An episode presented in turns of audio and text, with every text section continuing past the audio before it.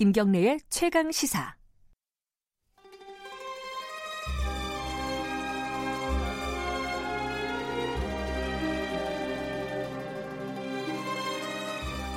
진정한 보수의 가치와 품격은 무엇인지 우리 사회 뜨거운 현안을 보수의 시각으로 들여다보는 시간 보수의 품격 윤여준 전 장관님 오늘도 함께 하십니다. 안녕하세요. 네, 안녕하십니까. 이 아마 청취자분들이 그런 생각이 드실 것 같아요. 어, 정치를 좋아하시는 분들이 있어요, 분명히. 아, 정치 얘기를 되게 네, 즐거워하고 네, 네.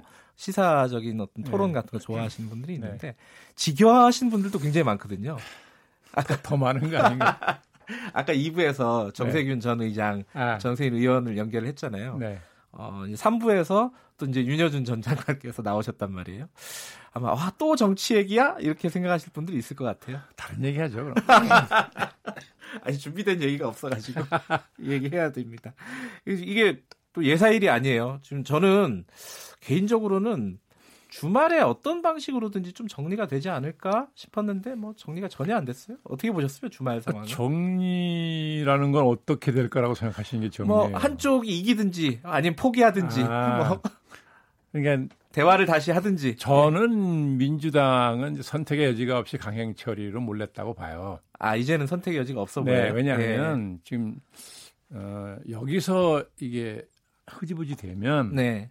아마 바로 대통령 레임덕이 올 거라고 하는 걱정을 아, 할 겁니다. 굉장히 중요한 사실, 국면으로 보시는군요. 예, 사실 그렇게 예. 될 거고요. 예. 그렇기 때문에 어차피 민주당은 강행 처리를 아. 안할 수가 없을 거라고 저는 생각하는데 예. 저는 지금도 저 의아하게 생각하는 게 예. 저는 뭐 이 정보가 없는 사람이지만 텔레비전을 통해서 네. 현장이 생중계되듯이 이렇게 그렇죠. 알려졌잖아요. 제가 예. 그걸 보면서 민주당이 강행 의지가 정말 있는 건가? 어. 참 그런 생각이 들어가더라고요. 그래서 그래요? 한때는 강행 처리하는 듯 해서 자유한국당의 강경 반발을 네. 일으켜가지고 오히려 민심의 비판을 받게 하려고 저러나 음. 이런 생각까지 할 정도로 왜냐하면 아니 이 집권 여당이 어떤 의안을 국회에서 강행 처리한다는 것은 네.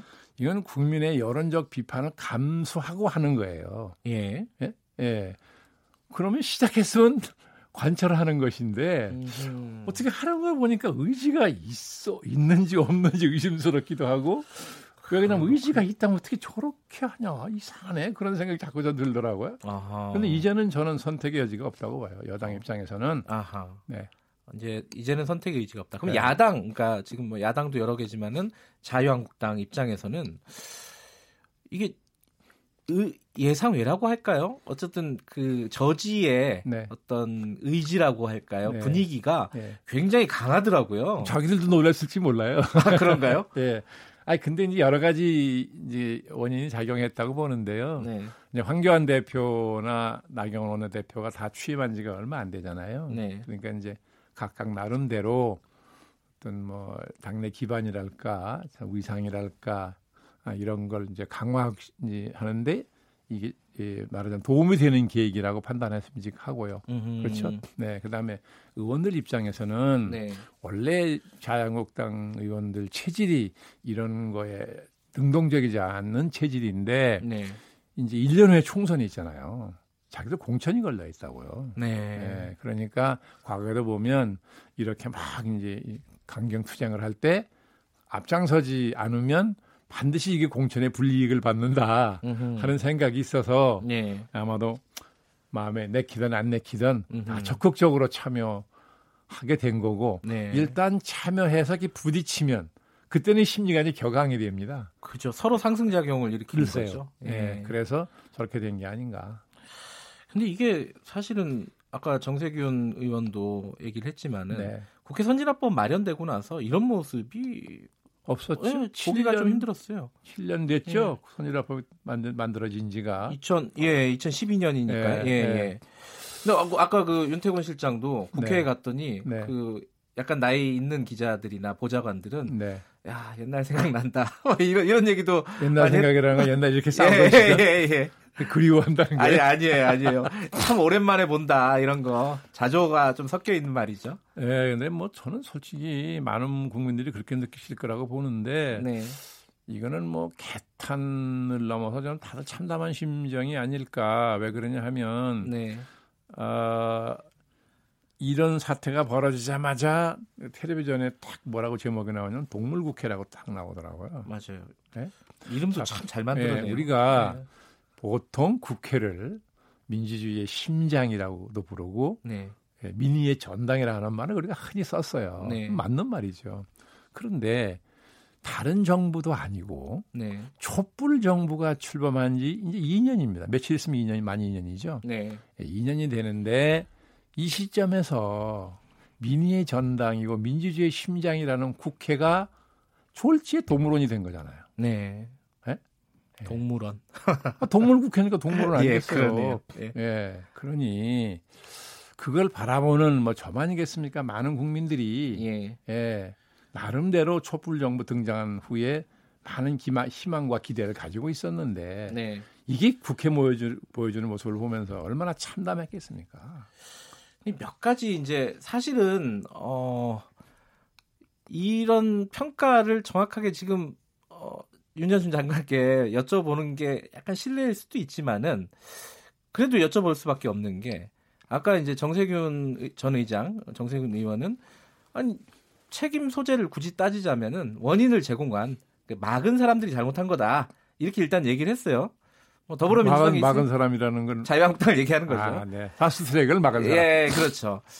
윤 장관께서는 지금 이번에 뭐 이른바 동물국회 사태라고 한다면 네. 책임이 어디에 있다고 보십니까? 저는 맛 똑같이 있다고 보죠. 똑같이. 예. 그 사람들이 싫어하는 양비론이잖아요. 아니 양비론이라는 점에서는 뭐 예. 싫어하시는 분들이 계시겠지만 네. 저는 왜 그렇게 얘기하냐면 네. 어, 이런 거죠. 그 자유한국당이 물리적으로 막은 것을 잘했다고 그러는 게 아니에요. 네. 이건 자기들이 만든 적극적으로 만든 법입니다. 이게. 아, 국회 선진화법 말씀하시는 아, 그렇죠. 박근혜 예. 대통령이 당 대표이던 시절 아닌가요? 대표였나요? 어쨌든 그 예. 아마 그리고 제 기억으로 황우여 의원이 원내대표 시절이었던 거로 기억이 음, 되는데 네. 그때 어쨌거나 하여간 그때는 이름이 새누리당이었을 겁니다. 네, 네. 예, 굉장히 적극적으로 만든 법이에요. 예. 예? 예, 자기들이 적극적으로 만든 법을 자기들이 적극적으로 짓밟았어요 이번에. 예. 그 어떤 의미에서 잘했다고 볼 수 없죠. 음흠. 그러나 제가 드리는 말씀은 뭐냐면 네. 여당이 예? 다른 것도 아니고 선거 제도를 고치면서 예? 예? 제일 야당을 배제한 채 이걸 강행하려고 그런다 패스트트랙에 물론 네. 패스트트랙이라는 게 안건을 통과시키는 건 아닙니다. 네. 예. 말하자면 일정한 기간 내에 통과를 강제하는 것이지 예, 올려놓는 거죠. 올려놓는 것이 트랙 위에 예, 올려놓는 예, 거. 그렇긴 예. 하나. 예. 더군다나 그렇다면 그걸 왜 저렇게까지 저런 식으로 처리를 하느냐. 그건 저는 음. 잘못했다고 보는 거예요. 음. 어쨌든 어쨌든 예. 제1야당을 설득을 하고 대화를 하고 이런 노력을 했어야지. 음흠. 예. 그 물론 자유한국당이 보인 태도가 네. 전혀 성의가 없었죠. 얼마 전에 내놓은 안이라는 게 뭡니까? 정계특위 내놓은 안이라는 비례대표를 게 비례대표를 없애는 안이죠. 비례대표 완전히 없애고 예. 뭐 지, 지역구를 여섯 예. 몇석 줄인다 그랬죠. 예. 예. 전 그걸 보면서 전 몹시도 분개했던 사람인데 음흠. 어떻게 선거제도 문제를 제1야당이 저렇게 무성의하고 네. 진지하지 않은 태도로 대하느냐. 저런 건 국민한테 정말 심판을 받아야 된다. 저도 그렇게 생각하는 사람인데 네. 그렇다고 해서 여당이 다른 것도 아닌 선거 제도를 제일 야당을 배제한테 강행 처리하는 것은 저는 잘못했다고 생각합니다. 예. 이 사태의 본질을 보면요. 음, 예컨대 홍준표 전 대표 같은 경우에 네, 이런 네. 얘기를 했습니다. 어, 자유한국당에 대해서 개도 아 말씀이 항상 좀 세, 시 니까요 자, 개도 자기 밥그릇 뺏으면 주인이라도 문다. 그러니까 이게 결국 밥그릇 싸움이다. 그리고 그 밥그릇 싸움 중요한 거다. 이런 취지의 말을 했는데 어떻게 생각하세요? 이거 동의하시나요? 아, 왜냐하면 예. 이게 지금 이제 그 연동형 비례대표제를 도입을 하면 그죠? 네. 예, 여당이 지금 고치고자 하는 식으로 선거제도를 고치면 네. 가장 불이익을 받는 게 자유한국당이라는 계산이 나왔다는 거 아니에요. 네. 네. 그러니까 완강히 반대하는 거겠죠. 아, 시뮬레이션을 네. 하면요. 네. 네. 그러고 이제 그것 때문에 아마 적극적으로 의원들의 참여하는 동력이 되기도 했을 음. 거고요. 또 한 가지는요. 화면에 되게 굉장히 자주 나왔어요. 예컨대 뭐 나경원 원내대표라든가 네. 아니면 당직자들이 모여서 이제 연호를 할때 어, 독재 타도라는 말이 나왔고요. 아, 헌법 수호라는 말이 그 두 단어가 굉장히 많이 나왔는데 그 단어들을 어떤 사람들이 들으면은 야 이거 좀 너무 나간 거 아니냐. 지금 상황을 그렇게 규정을 하는 게 맞나라고 하는 사람들도 분명히 있을 것 같아요. 그 윤장관님께서는 그, 어떻게 보십니까? 근데 그 이제 그 좌파 독재 그 얘기도 많이 나왔죠. 많이 예. 하더라고요. 예. 좌파, 좌파 독재를 독재. 분쇄한다. 예. 특히 장외 집회 이런 데서는 예. 예. 그러는데 저는 그걸 들으면서 음, 자유한국당이 어, 좌파와 독재 네. 두 단어의 개념을 학문적으로 엄밀하게 따져보게 했겠습니까? 아니요. 정당이 그렇죠. 하는 건 구호니까 구호니까 예. 말하자면 이제 이게 흔 요새 흔한 말로 하면 이게 이제 정치적 프레임을 씌우는 거란 말이죠. 네. 이 정권이 좌파 독재 정권이다. 말하면 친북 성격의 정권이라는 그 프레임을 만들려고 좌파 독재라고 했을 텐데, 네. 에, 그러나 에, 제1야당 정도의 책임 있는 정당이라면 네. 비록 정치적 구호일 망정 그 어휘 선택은 신중해야 합니다. 음흠. 좌파라는 게 뭐냐? 음흠. 독재가 성립되느냐? 네. 전둘 다 성립 안 된다고 보는 사람이거든요. 엄밀하게 음. 따지면. 예. 네, 그러니까 그냥 정치적 구호니까 적당히 그냥 상대방 상처 입히는 말을 하면 된다고 하면 그건 아주 무책임한 태도거든요. 음. 네, 과거에는 그런 시절이 오래 있었으나 이제부터는 그런 것도 예, 조금 따져서 했으면 좋겠어요.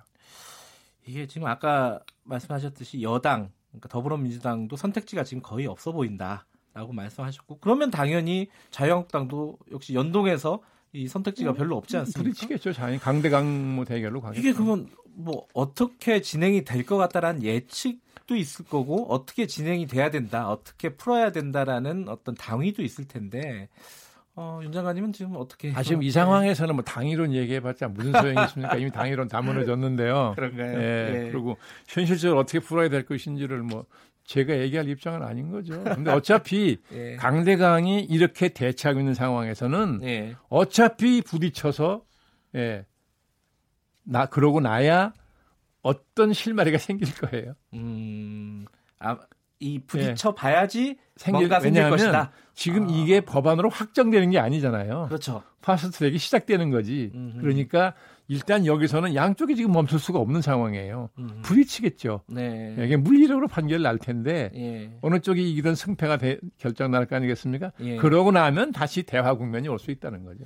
유승민 의원이 이번 네. 사태에서 굉장히 뭐랄까요? 존재감이라고 할까요? 그런 게 많이 보였어요. 이제 자유한국당은 네. 또안 간다 그래요? 이제 어, 새로운 길을 모색하겠다고는 했지만은 아니 뭐 자유한국당이 간다는 말을 본인이 한 일은 없잖아요 지금까지. 아니 근데 이제 당이 깨지면은 네. 자유한국당으로 가지 않을까라고 이제 예측하는 쪽이 아, 있었는데 뭐 제가 듣는 말로는 네. 현재 자유한국당 내 분위기로는 네. 유승민 의원을 받을 가능성이 현재로서는 희박하다는 거 아니에요. 음흠. 그것도 유 의원이 또 모를 리도 없고 예. 그리고 또 유 의원이 갈 때 가더라도 함부로 갔다가는 자기도 정치행면 끝나는 수가 있어요. 그럴 수는 없죠. 처신을 그렇게 하지 못하겠죠. 음, 바, 바른미래당이 곧 깨질 것처럼 막 이렇게 불협화음이 너무 세, 세니까요. 이 어떻게 될 것인가 예측이 좀 어려워서. 저 지금 언론 보도를 보면 뭐 이제 안철수 의원, 네. 유승민 의원이 다시 힘을 합쳐서 뭐 창당 정신이나 복, 뭐 통합 정신인가를 뭐 예. 되살린다는 말을 했잖아요. 예. 예. 그러면 안 의원도 지금 뭐 독일 가 있는데 네. 아마도 언론 보도를 보면 안철수 전 대표가 뭐 움직이기 시작한 것처럼 보도가 나오던데요. 음흠. 저는 그 진위를 모르겠지만 네. 안철수 전 대표 입장에서는 상당히 신중해졌을 거라고 봐요.